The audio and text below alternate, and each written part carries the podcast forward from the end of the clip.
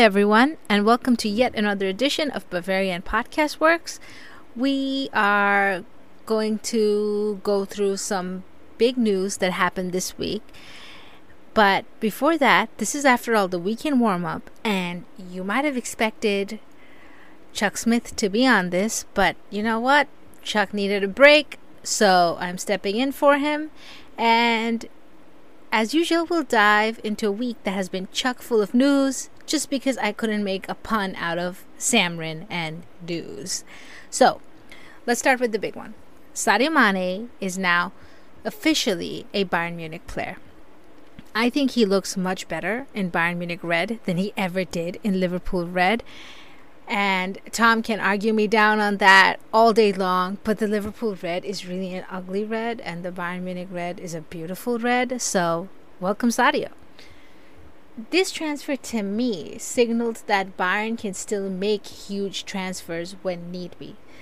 The club has come under criticism recently because of Brazzo's transfer dealings. The last big one was Sané, and Sané has by no means been an astounding success. He seems to be more of what we already have, inconsistent wingers, that is. Gnabry. Coman has become more consistent ever since that Champions League winning goal, but before that we had very similar issues with Kingsley Coman too. So Mane's transfer is a signal that Bayern can still do business and have players in their prime move from the Premier League to the Bundesliga. It happened with Sané. Nothing anyone said could convince him to stay on at Manchester City, and now it is happening with Sadio Mané, who probably felt a little bit underappreciated at Liverpool, given just how much care there was involved in taking care of Mo Salah. Sadio Mané could not, I think, even fully celebrate the success of winning the African Cup of Nations because of Salah's involvement in his country's defeat. And he's coming to a club where he is a huge transfer, and he will undoubtedly be appreciated. To stay on the Mané topic, another thing is Bayern is usually very reluctant to extend players beyond the age of thirty, beyond a one year, uh, beyond one year. So the fact that they bought Mané, who is thirty years old, and he has a contract till two thousand twenty-five, shows that that policy might be changing a little bit. Uh, just before, maybe ten to fifteen years before in the game, playing beyond the age of, let's say, thirty-two or thirty-three was not necessarily seen as the norm. For goalkeepers, it was the norm. Neuer is doing it right now, but years ago, other keepers were doing it as well, but not so much for outfield players and not really so much for playmakers and strikers and uh, dynamic players. So that is no longer the case in recent times. As we've seen, Cristiano Ronaldo, Messi, and of course our very own Robert Lewandowski and Karim Benzema, to name a few examples, Luka Modric, Toni Kroos, I could go on and on, are players who are well beyond thirty, but are showing just how capable they are, and the fact that even if they have slowed down a little bit, Lewandowski hasn't, but uh, Modric definitely has, that they still have the capability of performing at the very highest level and even winning Champions League medals.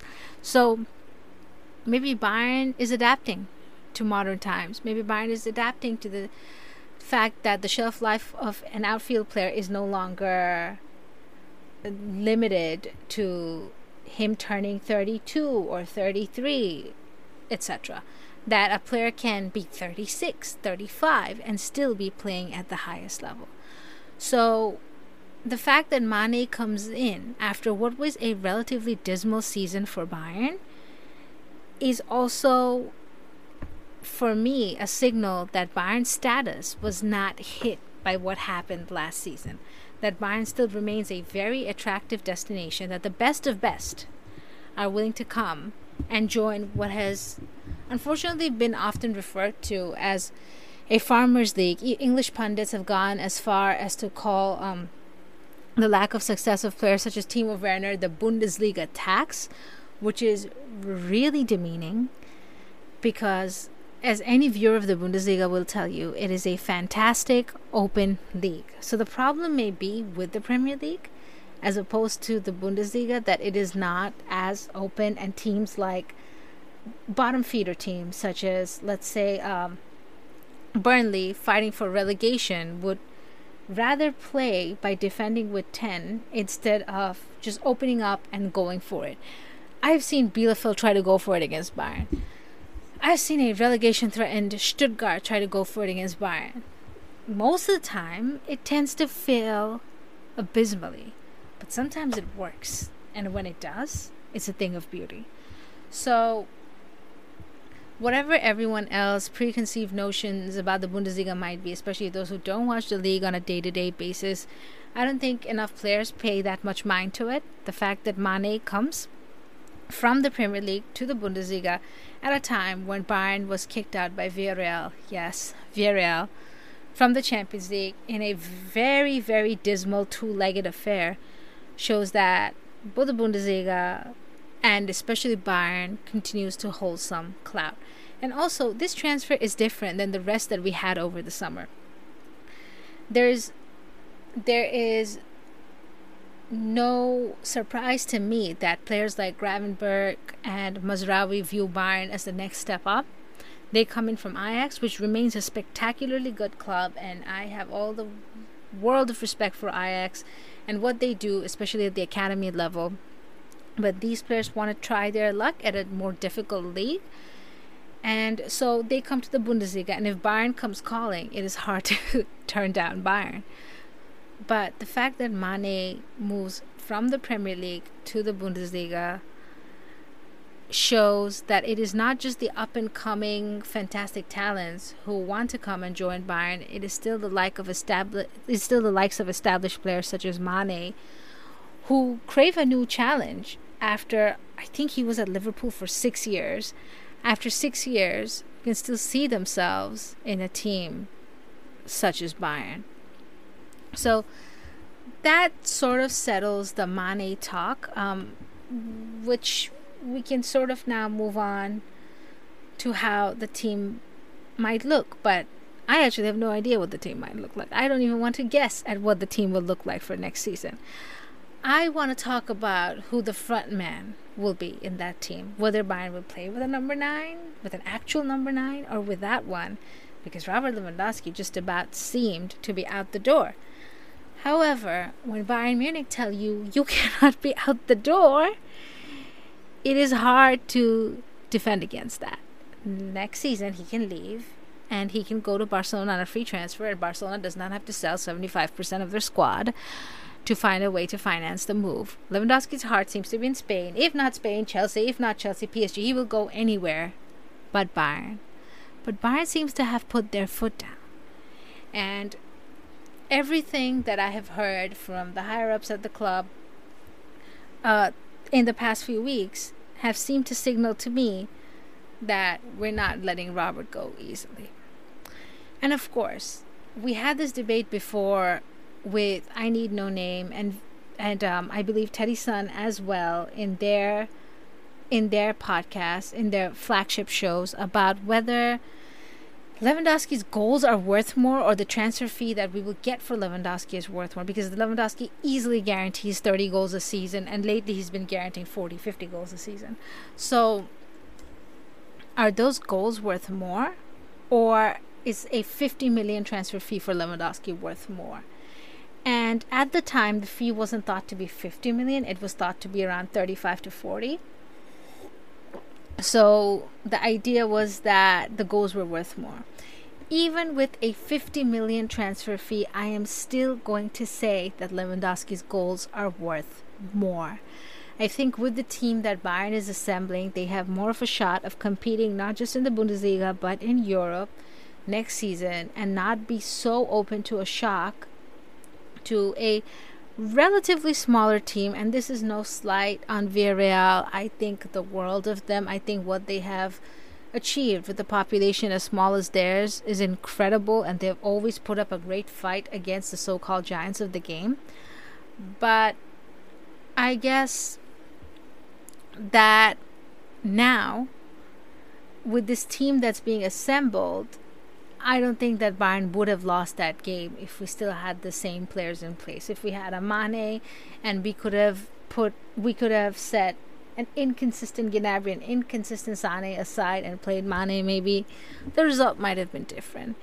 If we had Mazraoui and Gravenberch, then we would have had more options in midfield than a tired Kimmich or a tired Goretzka. I can't even recall if Goretzka played, actually, because he had just had so many injuries over the past season. So this is not the first time that Bayern will make a player stay against their will. They did it with Frank Ribery. They did it with Lewandowski countless times. Every year there were flirtations with Real Madrid. Every every single year Bayern put their foot down and said, no, Lewa's not up for sale. You can pay us a billion dollars and we're not, a billion euros and we're not down to sell Lewa. That seems to still be the case.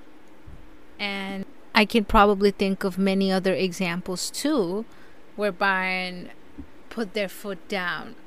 Michael Ballack left, but ever since then, Bayern has usually been able to hold on to good players. They were not particularly sold on Toni Kroos, so it was not a shock for me to see Kroos leave. But the core of the team over the years has stayed together. Uh... Thomas Muller was never really up for sale, although Bayern had offers come in for him. And as we remember, Frank Ribery and Barcelona was said to be a love affair back in the late two thousands, but it didn't turn out to be the case, and Bayern held on to him as well. So overall, I think Bayern can actually force Lewa to stay here, because Bayern is holding the card here. He still has one year left on his contract. He has made these strangely emotional pleas in the press, and I don't say they're strange because of the emotions, but they were very un-Lewa-like ways to behave. He has been such a professional over the years that his recent quotes, which may just be lost in translation a little bit, about how being at Bayern is not emotionally working out for him, seem a little out of place and strange to me, because yes, the Haaland situation was not handled properly. And I think Chuck mentioned in an earlier podcast that maybe Bayern should have gone all in for Haaland instead of having a half, half-hearted approach, because it was It seemed it was neither here nor there with either Lewa or Haaland. Like, either you extend Lewa or you go full in for Haaland. And Bayern didn't really do either, and kind of got caught in the middle. And this, I would put on Brazzo and on Khan as well. But the thing is that it was not so, so big a sin. The Lewandowski, who Bayern has done everything to please, who I believe is the highest paid player in the team, can just cry foul and decide it's time for him to leave.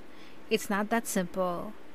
And if I were Bayern, I would probably consider holding on to him, because like I mentioned, to me, his goals are worth more than the transfer fee. Especially with so many new players coming into the team, it is good to have a striker who has been at the forefront of everything Bayern since two thousand fourteen, who has taken care of the business at the front of the pitch for so long for Bayern. I don't think holding on to him for one year is a bad idea. And even then, even at the end of that year, I think Barcelona, P S G, Chelsea, everyone will have lost interest to an extent. Lewandowski's not getting any younger, and nobody might want him with quite the force that they want him with this year. I also don't really know how how much truth there is to P S G and Chelsea's interest. I've I've seen and heard reports that Chelsea have made um, him their number one target to replace Romelu Lukaku. If Lukaku leaves, I'm not sure what's going on with that right now. I've also heard that P S G is looking at the situation in very interested manner. And if Lewa goes to either of those clubs, I'll be really disappointed. At least Barcelona, in my eyes, still stands as a real club. Lewandowski, who's represented Borussia Dortmund, and Bayern Munich, two fan-owned clubs, too close with heavy fan involvement. If he moves to Chelsea and if he moves to P S G, I wonder how he can sort of reconcile his social conscience with that. If, of course, you know, he's a guy with a family, and players don't have... Uh, players' earning potentials in the short term is really high, but in the long term is not that high after they retire. So I understand him taking a last big pay deal and um, going ahead and starring for one of these clubs, but I will still be a little disappointed in Lewandowski. At the same time, what strikes me as a little strange is that although Bayern remains on message when it comes to, no, we are going to keep Lewa, he has a contract, he has to honor it, etc, et cetera, their interest in Sasa Kalajdžić still stands. I, I saw conflicting reports on this because I saw that um, I saw some reports stating that Kalajdžić may Kalajdžić is not being courted by Bayern that much anymore, and even Dortmund have lost a little bit of interest since they have they uh, are thinking of getting Haller, or I think that may be a done deal. Okay, that is not quite yet a done deal, but that interest in Sasa Kalajdžić had cooled all around. But today I saw a report emerging that Bayern is still interested and that Kalajdžić may have turned down other potential suitors to be able to go to Bayern. In no world do I think Sasha is a starter for Bayern. He, they, Bayern might just be looking into him as a backup option. But the third lesson that I sort of learned this week was that Bayern may not be fully sure of whether they'll be able to hold on to Lewandowski. Although, although everything that they have said to the press seems to show insistence on keeping the Polish striker. So let's talk about Kalajdžić a little bit here. We at B F W have been split on Kalajdžić, because some of us really like him, some of us think he's okay. I am in the group that really like him. I think Sasha, Sasha's movement is quite excellent for someone his size. And if you can do it for Stuttgart, a relegation f- threatened, a relegation fighting Uh, Stuttgart, which he did last season, and a lot of the reason why Stuttgart had such a terrible season last year was because last season was because Sasha was injured for long spells. So I think Kalajdžić could be a good addition. He won't be anything like Lewandowski, but I could see him emerge into a Mandzukic type striker. Bayern for so long relied on the wings to produce the goods for the front men or the front man. Whether it was Mario Gomez, whether it was Mario Mandzukic, whether it was Ivica Olic, they relied on the brilliance of Robin and Ribery and Muller to find space, to create chances, which they would get at the end of. And Lewandowski, let's not forget, is heavily reliant on Thomas Muller. So he could go to Barcelona, but there's no Thomas Muller waiting for him there because, as we know, Muller is the player who has scored the most goals against Barcelona in Champions League history. So he he doesn't have that partnership if he goes to Barcelona, or because it takes years to develop that kind of a partnership. But my point being here that Bayern has previously relied on the excellence of wingers to win competitions rather than on a world-class striker. In my memory um, of the time that I've watched Bayern, I think I've never really seen, seen Bayern play with an extraordinary striker. So my memory dates back to Roy Mackay. I have seen videos of Giovanni Elber, but I was not watching Giovanni Elber live.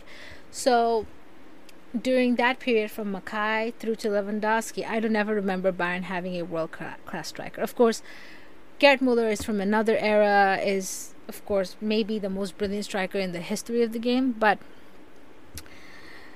Lewandowski coming to Bayern and a brilliant striker playing for Bayern was a little bit new to me.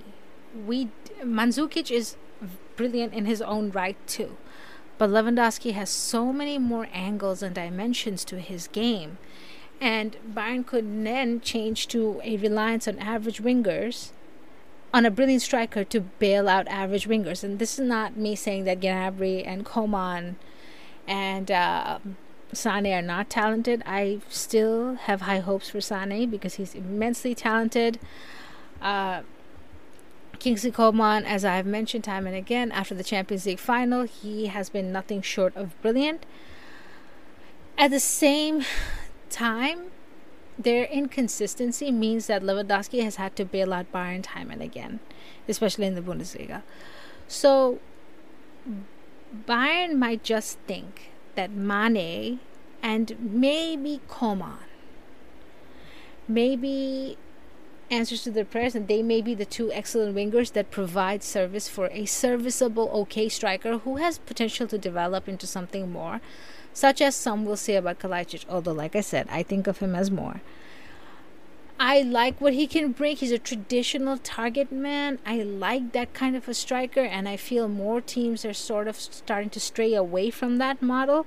Although, look at the teams who are winning the Champions League. Um, Karim Benzema was really, really important to Real Madrid's run to the final, if not the win itself.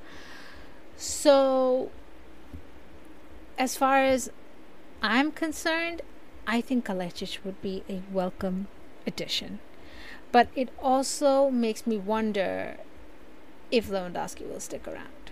So that's my third lesson of the week, that Bayern is not quite sure, even though they're saying things they're saying things otherwise, if Lewandowski will stay around. Sasha might come in as a number two, but I just I doubt that someone like Kalajdžić, young and seemingly ambitious, would want to come to a club to sit on the bench. There is no way he's going to get ample playing time. We've seen this with Choupo-Moting, whose return, frankly, has been very decent, considering he almost never, ever gets to start a game, and he has to come off the bench to deputize for Lewa, and Lewandowski does not like not playing. He wants to play the friendlies. He wants to play the ninetieth minute. He wants to be on the field on the eighty-eighth minute against Andorra in a game that's already settled. So we know Lewandowski by now. And speaking of Lewandowski, let's talk about the Bayern fans a little bit. Bayern fans have not taken well to how Lewandowski has been speaking about the club publicly, but also we've heard many news about Bayern fans not being so happy about Brazzo and expressing it in ways that we really shouldn't be seeing. Uh, Nick Salihamidzic, I believe, Brazzo's son, has been public about some of the events surrounding the situation on social media. But recently, after Mane's signing, the fans thanked Brazzo, thanked Hasan Salihamidzic for bringing on Sadio Mané to the team. And so far, I'm one of the biggest critiques, uh, critics of Brazzo, but I will say, so far, so far, business in the summer seems, seems decent. He seems to have gotten decent players, uh, very talented ones who are going to be welcome additions to the squad and will not necessarily be pushing for starting berths.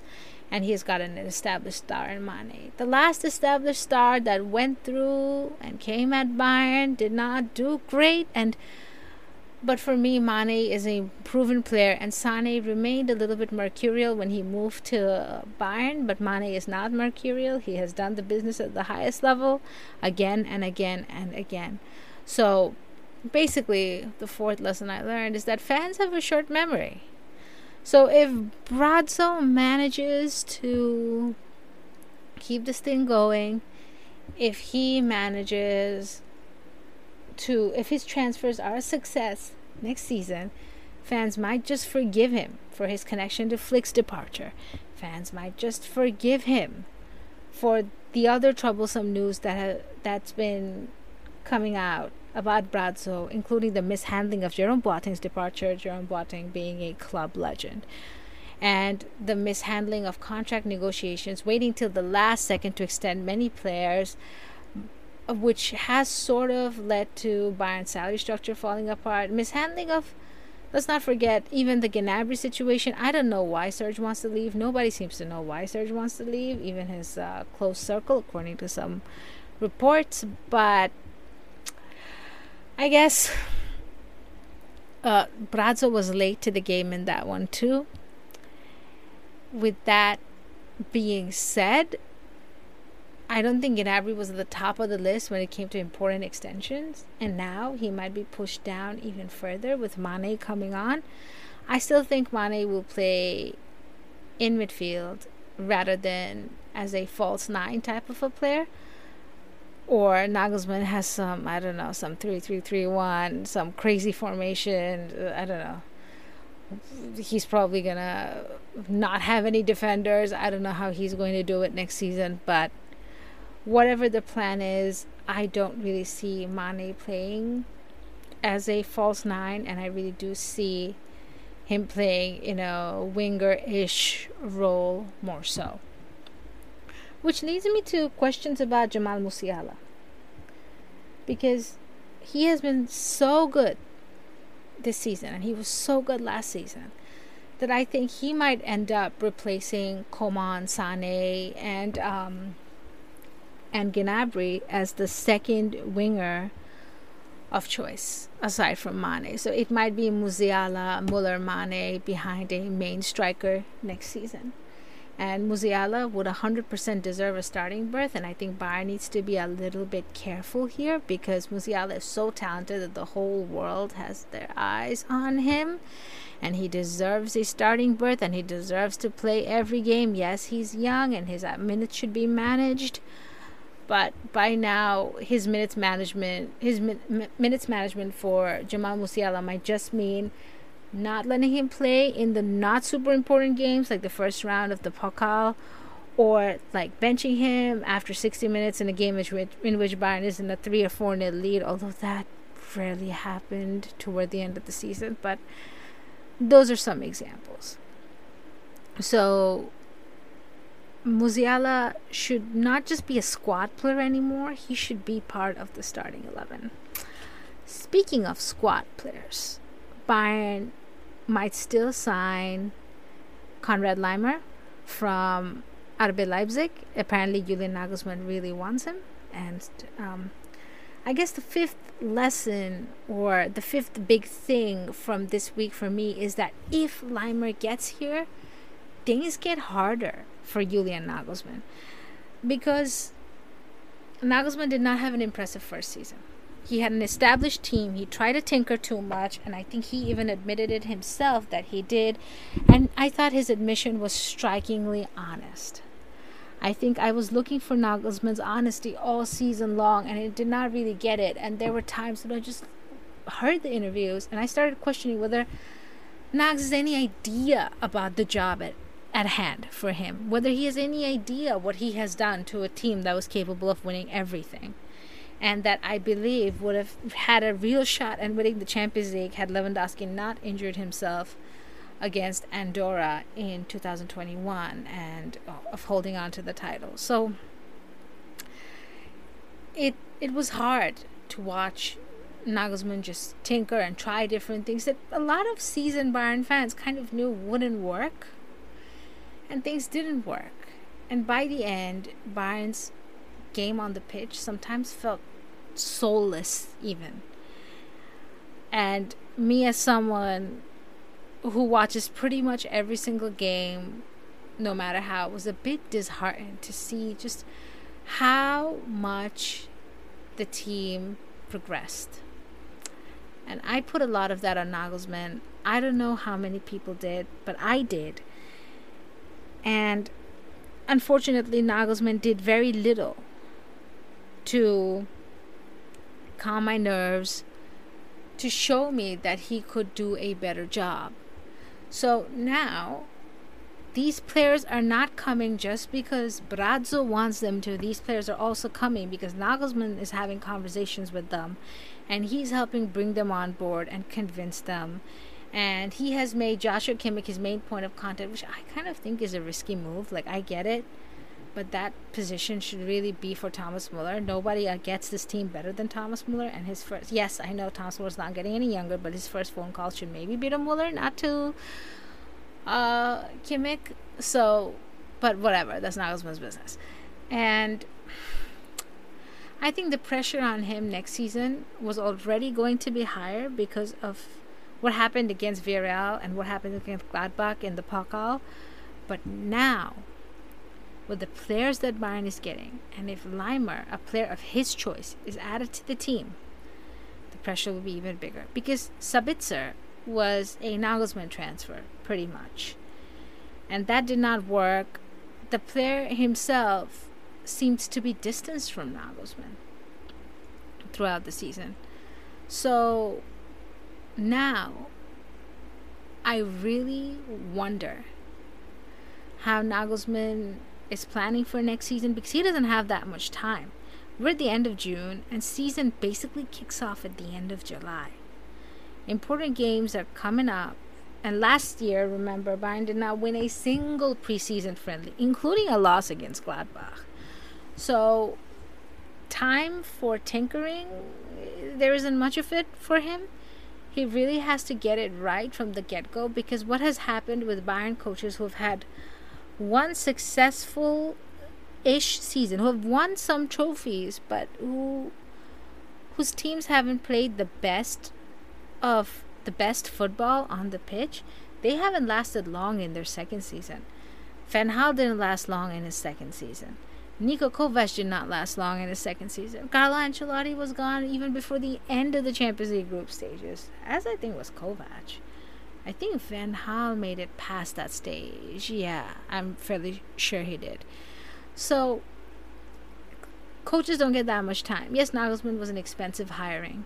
Yes, Nagelsmann was given a five-year contract. And yes, Nagelsmann was the coach of choice at the time, because I don't really know who else Bayern could have hired aside from Ten Hag, and he wasn't about to leave his job at that point. The only thing that I gotta say that I, I've seen this week is that Bayern is not afraid to splash when they need to. I think Mane might be a necessary transfer. At the beginning, I didn't see his need, but with the inconsistency of, inconsistency of our wingers, I'm beginning to see the need for someone like Mane, especially an experienced and a proven head. Uh, now, though, with the squad, now he's at, Nagelsmann is at the helm of this brilliant squad, with this squad which has more depth to it than I can remember a Bayern team had in recent years. And he's really got to make good use of it, because Bayern splash the cash when they need to. And I think if Nagelsmann has a poor first ten, eleven weeks of the season, Bayern will easily be like, okay, this was a great project. We thought Julian was the guy, but he's too young. Time to let him go and look for our options. Bayern has done it again and again. Nagelsmann may be a native son. Nagelsmann may have been shown a lot of faith. Nagelsmann might have been given a long-term contract. This does not mean that Bayern will stick by him if things go south, because if recent history has shown us anything, Bayern is not reluctant to fire coaches when things go south. Let's not forget that Jupp Heynckes, once upon a time, was fired from the Bayern Munich job. And we all know what he went on to do in his um, second, third, third, I think, stint as Bayern coach, when he won everything. So that's it from me. Samrin, I hope you have enjoyed this episode of Weekend Warm-Up. I know I'm not Chuck. I know I don't go into great detail like he does. Chuck just does this really, really well. Either way, I hope you enjoyed it, and as always, we love your feedback and appreciate all the support. Be sure to stay tuned to Bavarian Podcast Wars for all your up-to-date coverage on Bayern Munich and Germany. Follow us on Twitter at BavarianFBWorks, at Jefferson Fenner, at The Barrel Blog, at Tommy Adams seventy-one, at B F W N, and more. Let's uh, not forget that Teddy's son is also on our podcast these days, as is um, Schnitzel. Shizzle, sh- uh, Schnitzel's been around for a while on the podcast too. Um, and uh, we have some new folks on the site. You should check out their writing. They're doing great work, and I hope you're enjoying all the new coverage that we're getting from the new folks, and of course all the coverage that we continue to deliver as part of the original, I guess, cast of B F W writers and podcasters. Thank you and have a great evening. Take care.